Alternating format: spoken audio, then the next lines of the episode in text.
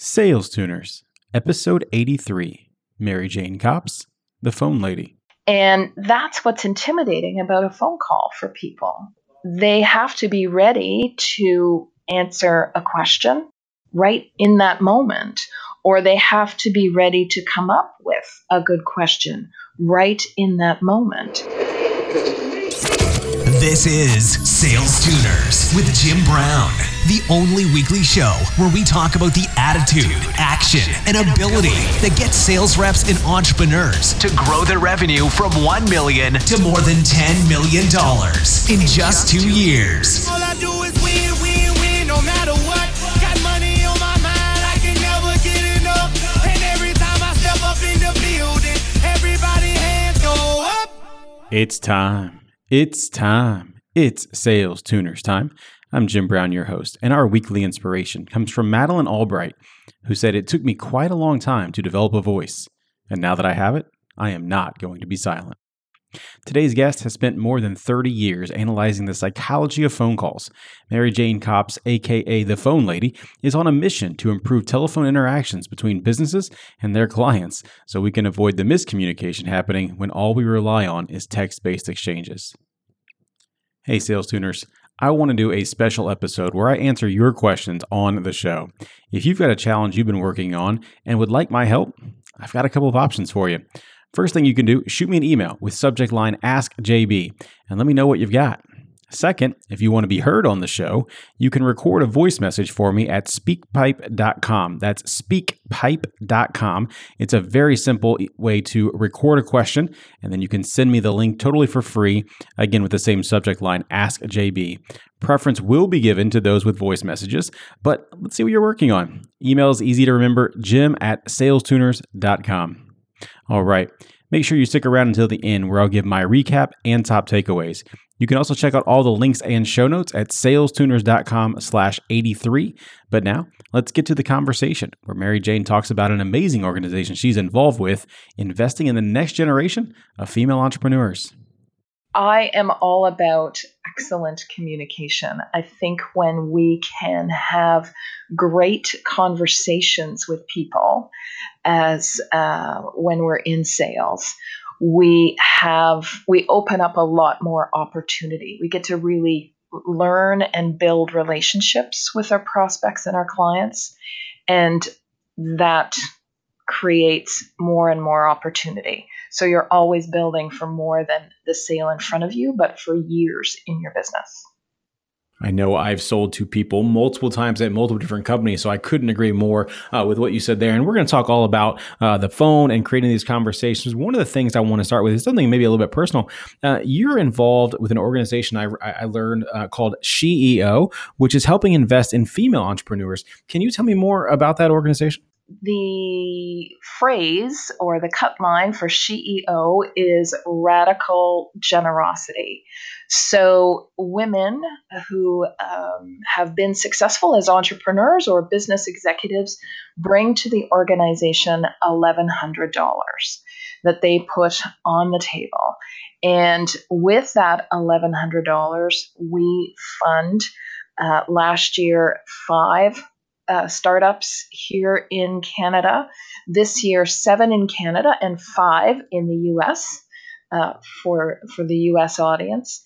Um, those women get to uh, just have the money. They all seven women get into a room that own these businesses and they decide how much each of those seven businesses get of the bounty so it's a little bit different of approach. They don't all get a hundred thousand dollars. They they look at the seven hundred thousand dollars. They look at each other's financials. They look at each other's uh, aims for growth, and they decide what each company should get from the seven hundred thousand dollars we've raised this year. That's simply fantastic, Mary Jane. Tell me, like, what's the biggest um, success story maybe that you've seen come out of the program? The one that moved me to get involved is called the Alinker, which is spelled exactly the way it sounds. And it looks a little bit like a tricycle, although it's much, uh, it has greater height. And there's no pedals. You move it with your feet.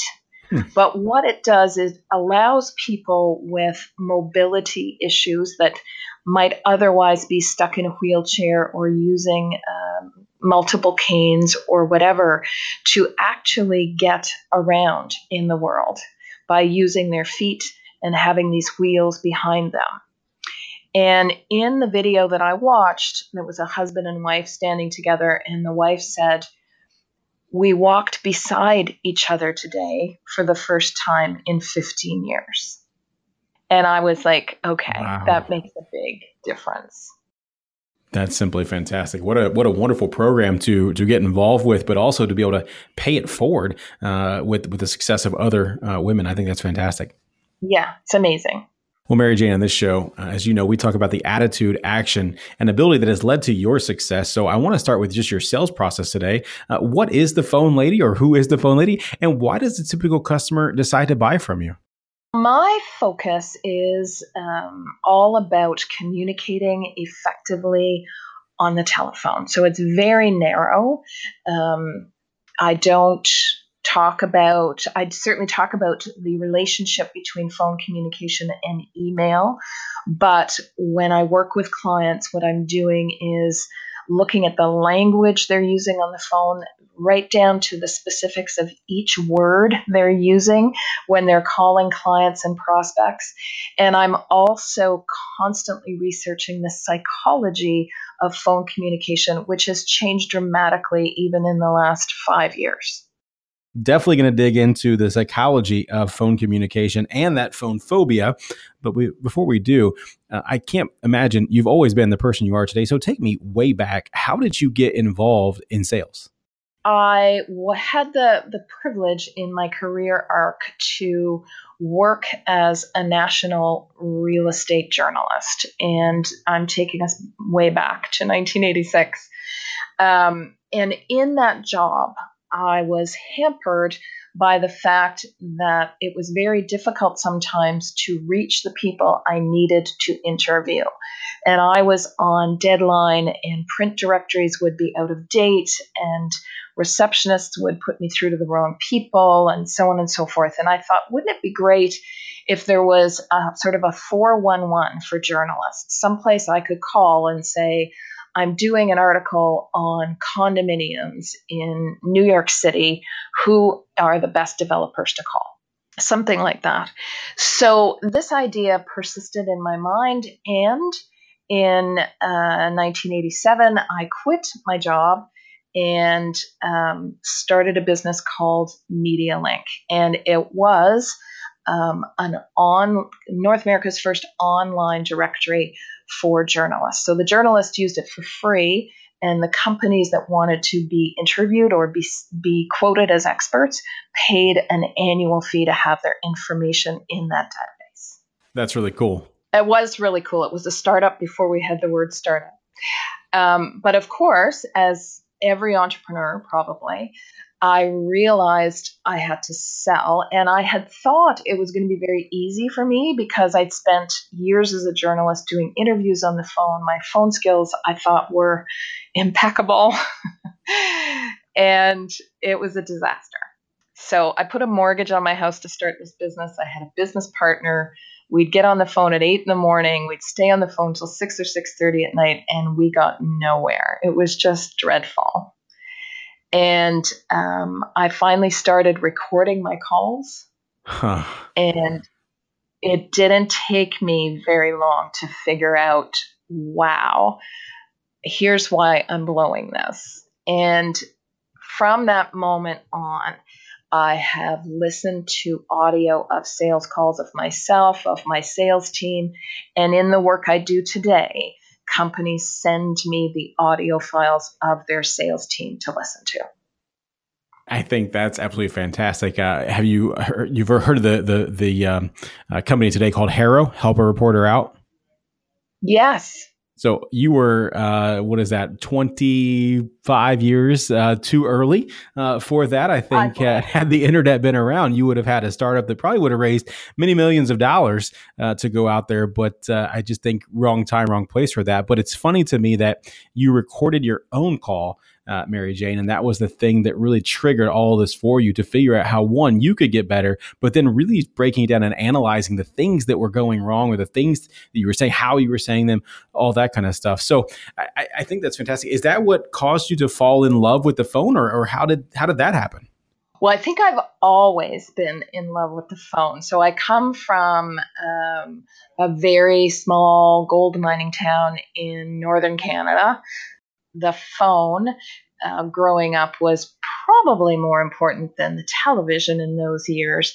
So a real way to connect with uh, with family and with friends. And I spent in my young years lots and lots of time on the phone.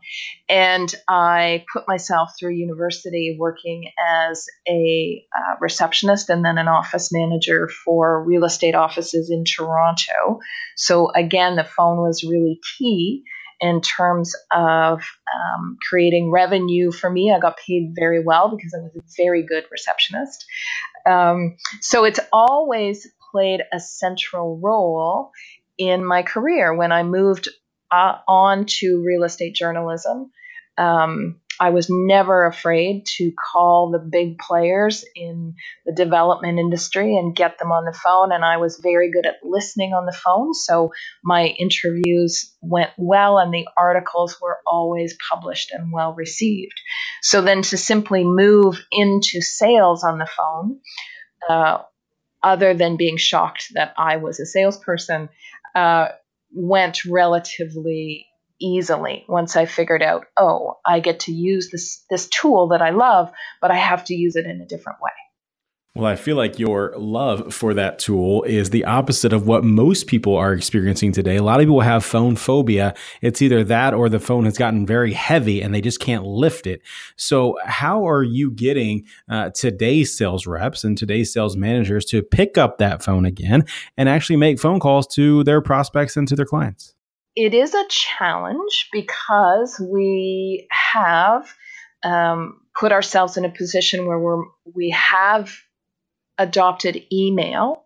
And email is much easier because it allows us to edit. It gives us time to think. A conversation, our interview, as you know, Jim, even though you, you can edit this if you choose, still we're doing this but as we think on our feet. And that's what's intimidating about a phone call for people. They have to be ready to answer a question right in that moment, or they have to be ready to come up with a good question right in that moment. And that's difficult for people. What I like to say is that talking on the phone has a lot in common with public speaking. So, to be good at it, you have to practice. But what's important to know about it is that the sound of the human voice contains so much information that you are really losing out on opportunities if you don't speak to your clients and your prospects in real time go further uh, into that with me, uh, Mary Jane. When you say, because I, I, I, get it, at least I think I get it, the sound of the human voice contains so much information that we're losing uh, if we, you know, through mediums like email and and uh, just online forms and things like that. But I guess this goes back to even to the psychology of phone communication. It gives you a lot to work with, but what are some of those things that, that are falling through that we're not getting if we don't use that medium? Let's use one that's quite common. If I have sent you a proposal by email and you've looked at it and you email me back and say, no, no thanks right now, Mary Jane. Well, I don't know why you said no. I don't know if it's like, no thanks, Mary Jane, not right now. And you mean not right now. Or if it's a put off, I don't know what questions maybe were in your mind while you were reading it, that if I had you on the phone, I could hear that you had an unanswered question. In the way people speak, we can hear when they're getting excited. We can hear when they're hesitating. We can hear when they have a question. We can even hear when they want to say yes, but the budget is the problem. Because the tone of their voice changes. It's like, Mary Jane, this is all great, but I know what that but means. That but means you don't have the budget right now. So let's talk about your budget. So it's not a flat out no, shutting the door, never going to be able to do something like this. It's truly understanding the context behind the the words that are being said. As you said, the tone, inflection changes, and and whatnot that we just simply can't get via text. We can't, and we have you know there's the miscommunication uh, via text as well. The the other thing that we lose is what I like to say is that none of us can solve a problem if we don't state it out loud. I can't dr- stop drinking less coffee unless I actually say out loud, I need to stop drinking coffee so much. Well, it's the same with our customers and our prospects. If they don't say the problem they're having out loud, they're not going to hire us to solve that problem. So that's very difficult to achieve by email. It's in conversation when we're really listening to them, and for everything they share with us, we ask them another open ended question that we have the opportunity to help them share with us what the real problem is. And as soon as they do, we can say, I believe I can help you with that. It took me a second to figure out where I thought you were going with that. The notion of you can't solve a problem until it's said out loud. But once you really focused in on that prospect, it completely resonated with me because one of my biggest things that I teach, you know, the, the sales reps that I work with is like, it doesn't matter what you sell. It doesn't matter the solutions that you have. It doesn't matter what the features and benefits are. It doesn't matter. None of that matters until you get the prospect to reveal to you what's actually going on in their world. You're you're kind of screwed. Like you need them. You it, it, it takes two to tango. Right? You know that whole notion. And so for you to say you need them to state the problem out loud, they need to hear themselves say it. I think that, uh, that that's fantastic. Yeah, and there's, you know, even when you're describing it, and and if I was across a desk from you, I'd give you a high five right now because that's that's so true. What you said. There's a moment of vulnerability in the selling process where the relationship gets built, and it's very difficult to have that moment by email the prospect needs to share what the problem is and be comfortable sharing with you we have a problem. So there's some work to do ahead of time to make get get them to that point where they're comfortable saying jim we've got a problem here. But once they say that and then you respond you're both vulnerable in that moment because you're saying well i believe i can help you with that and that's where the relationship really starts to grow. Mary Jane, I suspect there's some listeners uh, out there right now that are thinking, you know, this is really just kind of too soft, too mushy for me. This stuff really doesn't work. What, what, I already hear you laughing. What do you say to that? I guess it depends how you view selling. So we can have a product or a service that you know we want to sell you and and then we want to go away. We don't necessarily care if we have a long-term relationship with you.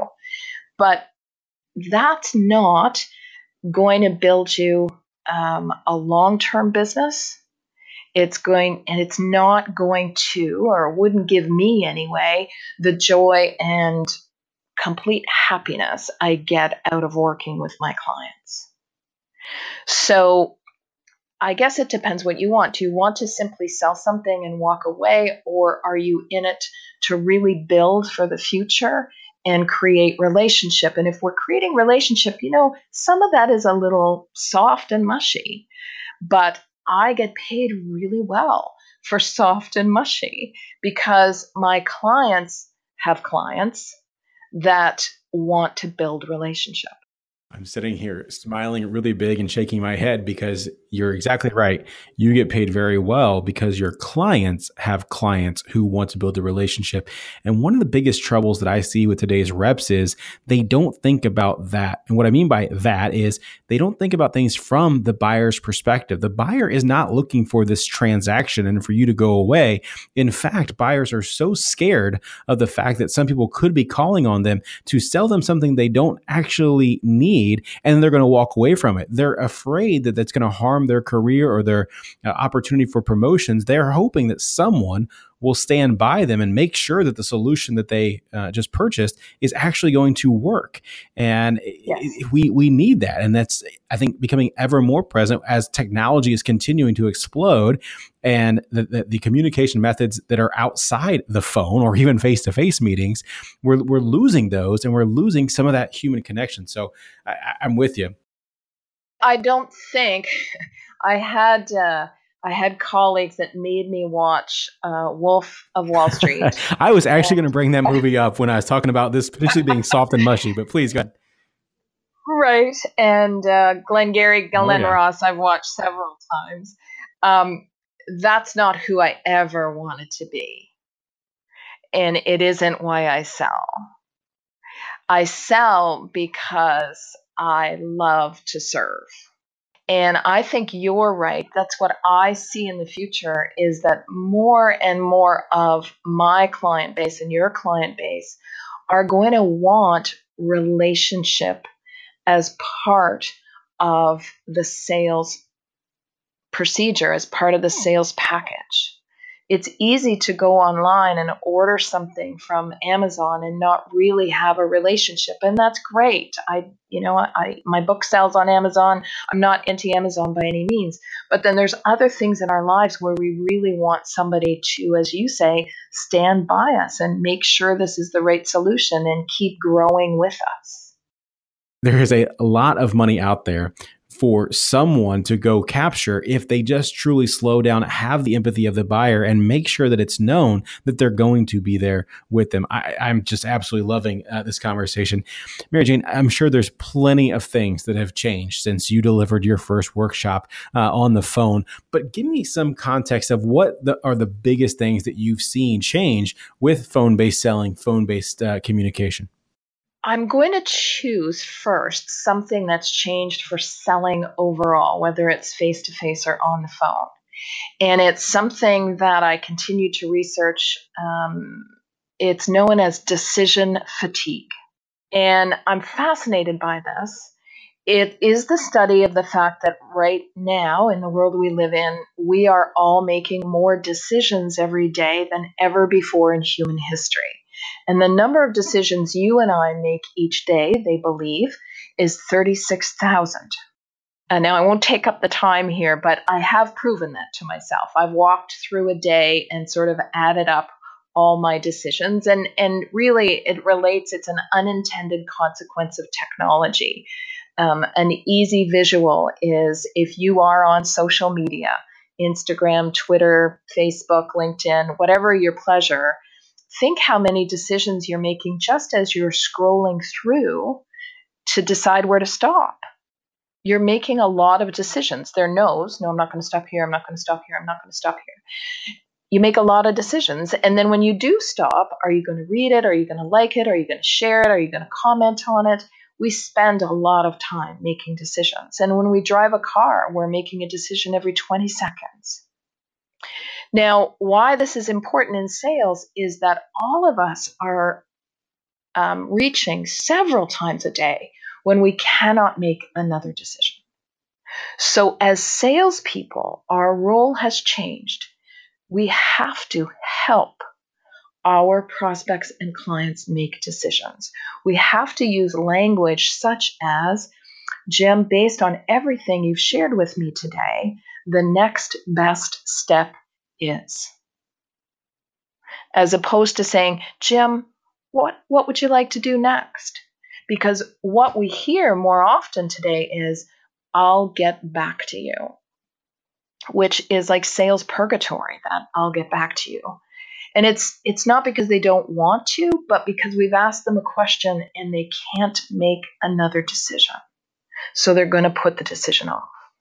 While you were going through all that, Mary Jane, I I had a reaction. Uh, and it was uh, it's interesting because I've read these studies and I have pushed back hard on this notion of decision fatigue. But as you were talking, I was like, okay, wait a minute. Yeah, I think I'm wrong. I think I'm deciding right now that there, there's more to this. And it was interesting because you know when I've kind of seen the the reports and the research, it's kind of like you know uh, you should eat the same thing every single day because that's one less decision you have to make. You should wear the same type of shirt every single day, same color, so that you don't have to think about those types of things, and you can use the cognitive capacity that you have for the things that matter, as opposed to all those little decisions. But when you started going down this notion of 36,000 micro decisions, how far you're you're scrolling on Instagram and whether or not you're going to double tap to like it, it was fascinating to me because I got to the point where I know I go home uh, at night and I have conversations with my wife and I am done. I'm mentally exhausted. I and, and meaning I don't want to make any more decisions. She says, "What would you like for dinner?" And like I want to flip out because I'm like I don't care. Just put food in front of me and I'll eat whatever it is. Or where do you want to go for dinner tonight? I'm like, just pick, just pick anything. And it is because of what you're saying. I it's, it's all those micro decisions we have to make. And so, you know, I took a couple of notes here myself. I love asking uh, prospects, you know, what do we do next? And the notion is I want them to say, I don't know, so that I can give it to them. But why not just take that off their plate and give it to them and see if that's what they want to agree with instead of having to come up with it on their own? So, a lot of the work I do is working with salespeople who have to book appointments or demos. You have this conversation, and then you say, So, when would you like to get together? Well, such a high percentage of people are going to say, well, you know, let me think about it. I'll get back to you. Send me an email. And really, you can you can get to the next step so much faster by saying, well, based on everything we've talked about, the next best step is for you and I to book the demo. And I'm available next week on Thursday morning or Friday afternoon. What works best for you?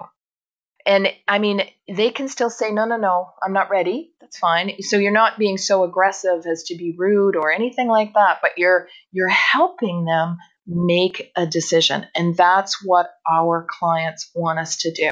They want our help because they are overwhelmed. Mary Jane, I know you have this notion uh, of inspiring conversation, but let's get really tactical and understand that. What are the you know top two, three tips that, that you have for the people out there listening so that they can get better on the phone or even just get past that initial insecurity, as you said, of not knowing what to say or how to react to a question that's posed? What is key here is to understand that talking on the phone is a lot like public speaking. And and if you were going to give a speech, you wouldn't stand up and not do any preparation. So there are very few people who could simply pick up a phone and be really great at using it as a sales tool without doing some work first. And the work needs to be around your first 20 seconds of the call. So, one thing to keep in mind is that it was 57 years ago that Bell introduced cheaper long distance to businesses in North America. And this is an important historic fact because as soon as Bell did that, the telemarketing industry was born. We all re- started receiving calls from salespeople who simply wanted to sell us something quickly and weren't interested in us at all.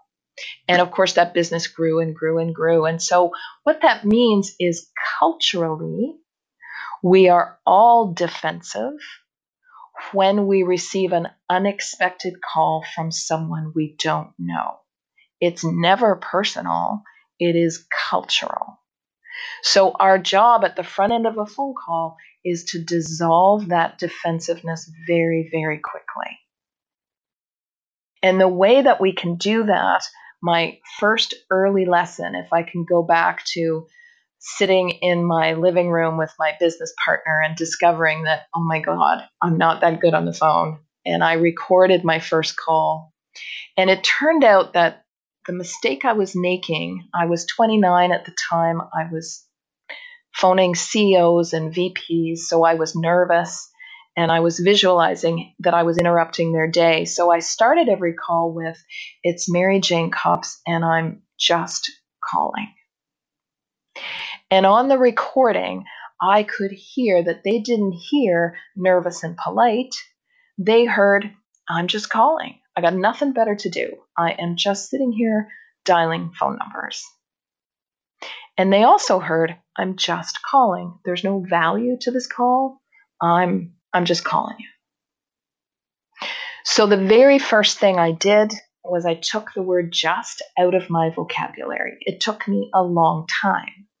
But every time I did not use that word, I made a sale. And that still holds true. When we use iffy language on the phone, we're telling the prospect we're not sure if there's value in this conversation. So you really want to look at that language and make sure you're not using, you know, just try, maybe, if, hope. All of those words on the phone are heard as if you're not sure of what you're doing. So give me an example of the opposite of that. How could we be more direct in those initial 20 seconds of, of the call? So if I was to call you, I'd say, Hi, Jim. It's Mary Jane Copps calling from the phone lady. And the reason for my call today is so what happens there is, first of all, I also haven't asked you how you are. Amen because to that. A, when a total stranger asks after our health, we get more defensive. So you've got to get rid of that. And what has happened? You've picked up the phone and you don't recognize my number. So you have two questions that go through your mind. And the first one is, what is this about? Yep. I've even heard that on the phone. what, what's this about? so I'm going to, I, you pick up and I say, Hi, Jim, it's Mary Jane Copps calling from the phone lady. The reason I'm calling you today, and what you hear is, she's going to tell me what this is about. That's fantastic. I don't have to I don't have to say what's this about. She's going to tell me. So I'm going to give her 20 seconds. And you do. You give me 20 seconds because you want to know what the call is about, but the next question you need answered is what's this got to do with me, Mary Jane? And the biggest mistake that we that my clients make is they start talking about themselves. And that's not the point. So if I start saying to you, well, Jim, I'm calling you because I own a business called The Phone Lady and I've worked with over 400 companies, and yeah, you're finished, you're done. But if I call and I say, Jim, the reason for my call, I understand that you have a team uh, there of outbound salespeople. And I work with similar teams, um, helping them be more effective on the phone and create more revenue. Well, that's about you. Yeah, and I can start to apply that to like, okay, yeah, so check, check, check, okay, and then I'm, I'm now I'm waiting, I'm anticipating what you're going to say next. And so what I say next is an open-ended question because where I want to go is I want to inspire conversation. And the the question that works best for me is I will say to you, so Jim, how do you decide which trainers come in and work with your team? Well, we don't work with her any uh, trainers, uh, Mary Jane. Okay, and is that a, a corp overall corporate decision? Do you have in inside internal trainers that work with your team, or how do you help them acquire new skills? And so this is where the preparation comes in that you're talking about because you can kind of plan for several of the responses that may come to that, either positive or negative, and start to be able to ask follow up questions. Well, yes. And not only that, through practice. So I've used that pitch, I don't know, thousands of times. And so I know from experience that the call normally goes in one of three directions.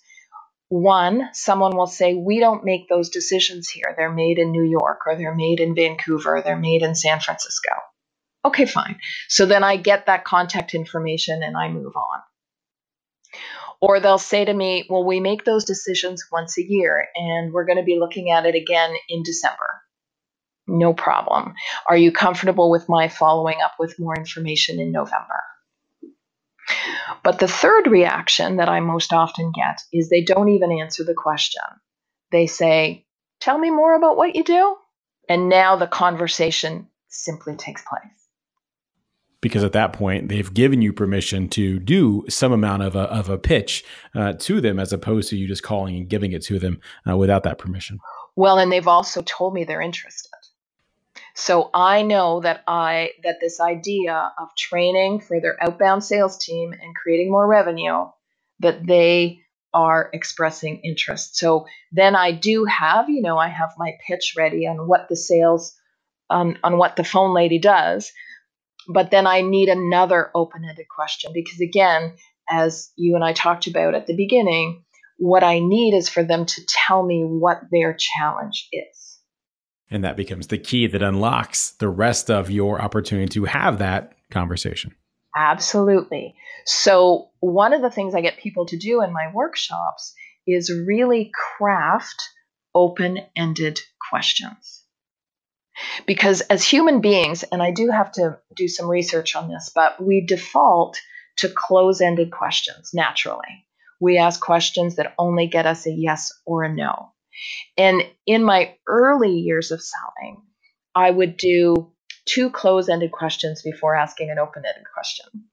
And it worked, but people don't have that kind of time today. I have to get them to open ended questions very, very quickly because everybody's overwhelmed.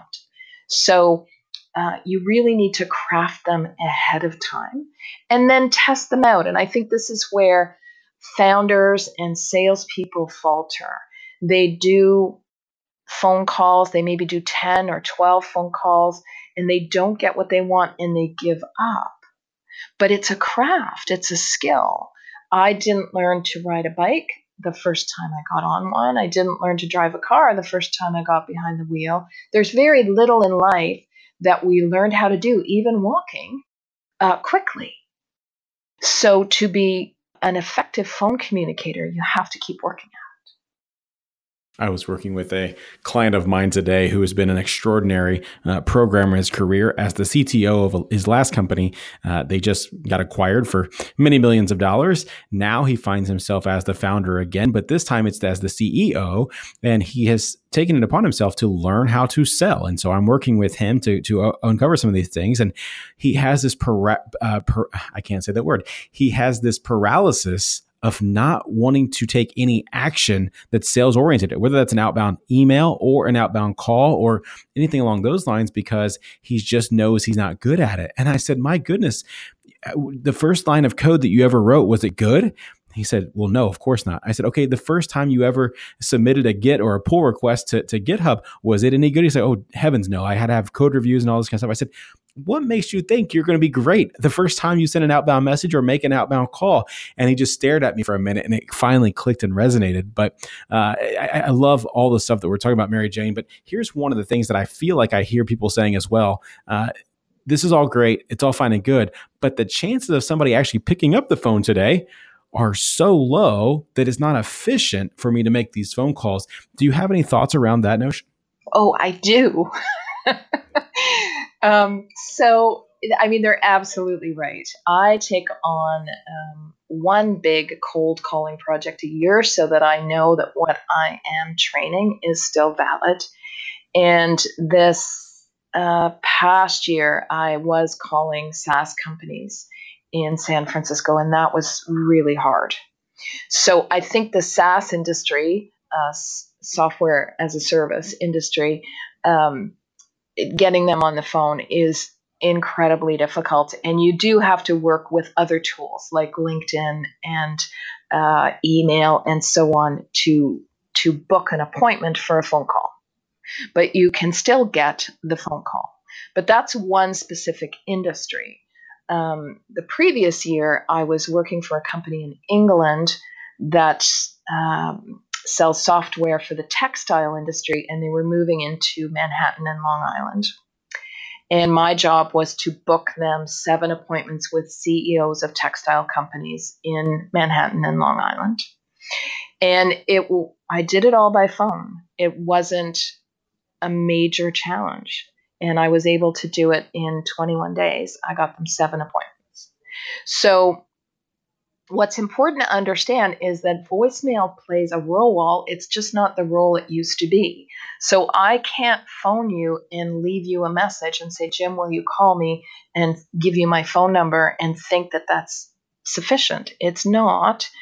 It's 100% my responsibility to reach you. It's not your responsibility to call me back. So I have to change how I leave messages in order to inspire you to call me back. The idea is, first of all, what we do is we call people and we leave them a voicemail and then we get back on the phone or we go to a meeting or we get in our car and and we are creating phone tag constantly. And this is what's led to people not returning calls because they just assume you're not going to be there. So, what you want to do in your message is say, Jim, it's Mary Jane calling from the phone lady. I'm available today until two o'clock. Now, if we don't connect by two o'clock, that's fine, no problem at all. I'm going to follow up with you again on Thursday, or I'm going to follow up with you again later this week, or I'm going to call you again early next week. The psychology of that message is if you picked it up at 2:30, one of the things that happens is that you hear my respect for your time. And we haven't put a lot of we, we haven't talked about this yet, but time is as important and as valuable to people today as money. So, our communication with our prospects and our clients really has to demonstrate our respect for their time. Otherwise, we're going to lose the opportunity. So, by telling you I'm available till 2, when you come back to your office, it's 2:30, you pick up my message, you go, "Wow, that's great. I have to call her back. She was really precise about that and she's going to call me again." that means that call must be important. Or she wouldn't say that. She wouldn't make that commitment. So I'm creating interest and curiosity by how I'm leaving my message. And the next time I call, when my number shows up on their screen, if they're there, they will pick up. Now, the other thing I can do on a message is I can say, Hi, Jim, it's Mary Jane Copps calling from the phone lady. I have one quick question for you and I'm available till 2:30 and you can reach me at this number if we don't connect. I'll try I'll call you again on Thursday. So what I'm doing there is I'm inserting that phrase I have one quick question for you. And that works with human curiosity. And it's incredibly powerful. So it doesn't get everybody to call you back, but it does inspire a higher percentage of people to return your call. And what's good about this is when people do call us back, they are already less defensive. They feel in control because they've returned the call, it's on their schedule. And yeah, they've looked at the clock, so they know they have time for a brief conversation anyway. So we want to use voicemail carefully. We want to show our respect for people's time. We want to tell them when we're going to follow up because we're building our um, interest. We're making promises and keeping them. But we also want to inspire people to call us back because when they do, they're less defensive. So for most of my clients, I'm able to increase their callbacks by 25 to 30%. And while that may not sound phenomenal, it books those people tend to book appointments or book demos so you can get your conversion rates up substantially from that increase well, to me, all this ties right back to that notion that we started with about inspiring conversation. And as you said, those voicemails that you're leaving with the psychology that you're providing, it's just doing that. It, it's it's it's striking that genuine curiosity of another human to want to potentially have a conversation, and that's what prospecting is. It's all about generating conversations. We can't sell anything to anybody until we've started that conversation. So, speaking of time, Mary Jane, I've got to take a quick break so that we can say thank you to our sponsors. But when we come back, it's going to be time for the money round. So you don't go away, and Sales Tuners, you don't go away either. We'll be right back. Costello has been a sponsor of this show for several months now, so I wanted to call founder and CEO Frank Dale and ask him why exactly he built Costello. You and I have talked to a lot of salespeople, and I've yet to meet one that doesn't want to be great. But if we look at the tools that they have available to them, they're not built to make their job easier. We have CRM, and it's great for contact management, We have awesome tools like our friends at SalesLoft that uh, will help you with cadences and, and reaching out to prospective customers. But the second we start talking to someone, we're stuck with post it notes, Google Docs, and Evernote templates. And if you're trying to run a dynamic sales call, that just doesn't cut it. And so what that leads to is forgetting to ask that question you meant to ask, not remembering that customer story when you need to tell it, and then data that maybe we need to understand what's going on in the business, not making it back to CRM.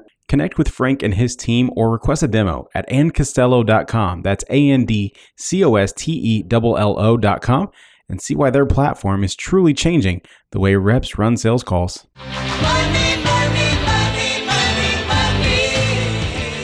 money. We're back and it's time for the money round. Mary Jane, are you ready for the money round? I am, I think. Here we go. What's the one thing that has contributed most to your transformation from normal to exceptional? Persistence, not giving up. I think all of us have moments when we think, oh, my goodness, I just can't um, make another call or I just can't meet all these deadlines or whatever it is. But I'm incredibly persistent and I do not give up. If you were to start over today in sales, what would you tell yourself to spend the next 30 days doing? I think, you know, when I started in sales, and I hope your audience finds this humorous, the fir- in that business that I spoke to you about, our first salaried employee, her job was to read magazines and newspapers and listen to the radio and deliver names uh, of individuals at companies that I could call. Because there was no internet. Wow. I know. So I think the first 30 days I would spend on LinkedIn and really uh, research my market and be ready to spend the next 30 days making phone calls. Two part question for you here. Which phrase describes you best and why? I love to win or I hate to lose. I'm not a into win and lose, but the love part works and I love to serve. That's really what brings me joy. So I'm going to land there. And it's because I like to help people, I think. That might be a Canadian thing, not sure. But um, it's really about working with my clients to help them solve a problem. What's a book that you've read multiple times or always find yourself recommending to others? Man's Search for Meaning by Viktor Frankl. It's a tough read. Uh, it is about survival in um, a Nazi concentration camp. So it has multiple uses. It can drag you out of any dark situation you think you're in, but it also is about the human spirit and that we can uh, survive anything, and we can. Sales tuners, if you'd like to check out Mary Jane's suggestion of Man Search for Meaning for free, head on over to salestuners.com slash book. There you can sign up for a free 30-day trial of Audible and browse their over 150,000 titles. Again, that's salestuners.com slash book for Man Search for Meaning. It's one that was recommended to me uh, when I went through my startup failure a few years ago, and the takeaways from it were just absolutely incredible. That I, that notion of lifting up man's spirit is, is uh, great. So thanks for recommending that. Mary Jane, what's currently at the top of your bucket list? Finishing my second book. it is uh, it's taking uh, longer than I expected, so it's it is the very top of the bucket list. What's the biggest piece of advice you have for all the sales tuners out there grinding today? The sale is in the follow up. When someone says to you, you know, get back to me in two weeks, give me a month to think about this, let us give us time to review this proposal. Don't drop the ball. The sale is in the follow up. Don't think that because they haven't called you back, the answer is no. They're busy, they're overwhelmed, lots can be going on in their lives. Priorities change pretty quickly. But if you follow up, you are proving to them that you can serve. To stay in touch with Mary Jane, she is literally the only Mary Jane Copps on LinkedIn. And then on Twitter, she's the Phone Lady CA, CA being short for Canada. So the Phone Lady CA. Or you can pick up her book dubbed The Phone Book on Amazon and take a deep dive into some of the psychology research she's done about the phone. Let's get to my top takeaways. Number one, master the first 20 seconds. Look, we all get defensive when we receive an unexpected call from someone who we don't know. Don't take it personal. This is a cultural thing. However, it is your job to dissolve that defensiveness very quickly. First thing first, remove iffy language. Don't tell them you're just calling as if you have nothing better to do. Also, don't ask them how they are. Not only is this a telltale sign that you're a salesperson, but when a stranger asks about your health, you get even more defensive. You need to quickly get to the reason for your call and then immediately show them how that call is relevant to them. Notice this has nothing to do with you. Number two, prepare to think on your feet. I get it. Email is easier because you have time to do both think and edit. On the phone, you clearly don't get that luxury. So be prepared. Obviously, you need to have a couple of open ended questions ready to go, but you also need to know what the three or four typical responses are that you're likely to get from the prospect. As you prepare for those responses, now you just need to ask your questions and then truly listen for the responses. And remember, the sound of the human voice contains so much information you're losing if you just rely on text based communication. And number three, help prospects make decisions. Look, I've gone against the grain a bit with the notion of decision fatigue from a personal standpoint, but from the point of the prospect, I get it. Instead of leaving everything up to them, prompt them by giving them the next best step. I've found the hurdle of delay after delay if I just ask them what's next. That usually comes in the form of, well, let me think about it or let me talk to so and so, etc. But when I give them the next step that most people take or the one I believe is right for them, I can move a deal along a lot faster. Realize you've sold your solution dozens, if not hundreds of times, yet this is the first time they've gone through a sales process for your solution. That's it. Those are my takeaways, but I'd love to hear yours. Please tweet at me at SalesTuners or shoot me an email, jim at salestuners.com. I reply to every message that I get. All right. I hope to see you next week. Until then, I'm Jim Brown. Let's make it rain. Thank you for listening to Sales Tuners. Stay up to date at www.salestuners.com. And don't forget to subscribe, rate, and review us on Apple Podcasts. And they stay there,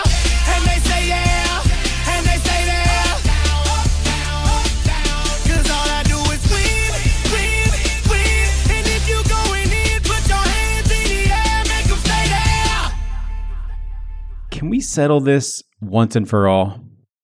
Is a hot dog a sandwich?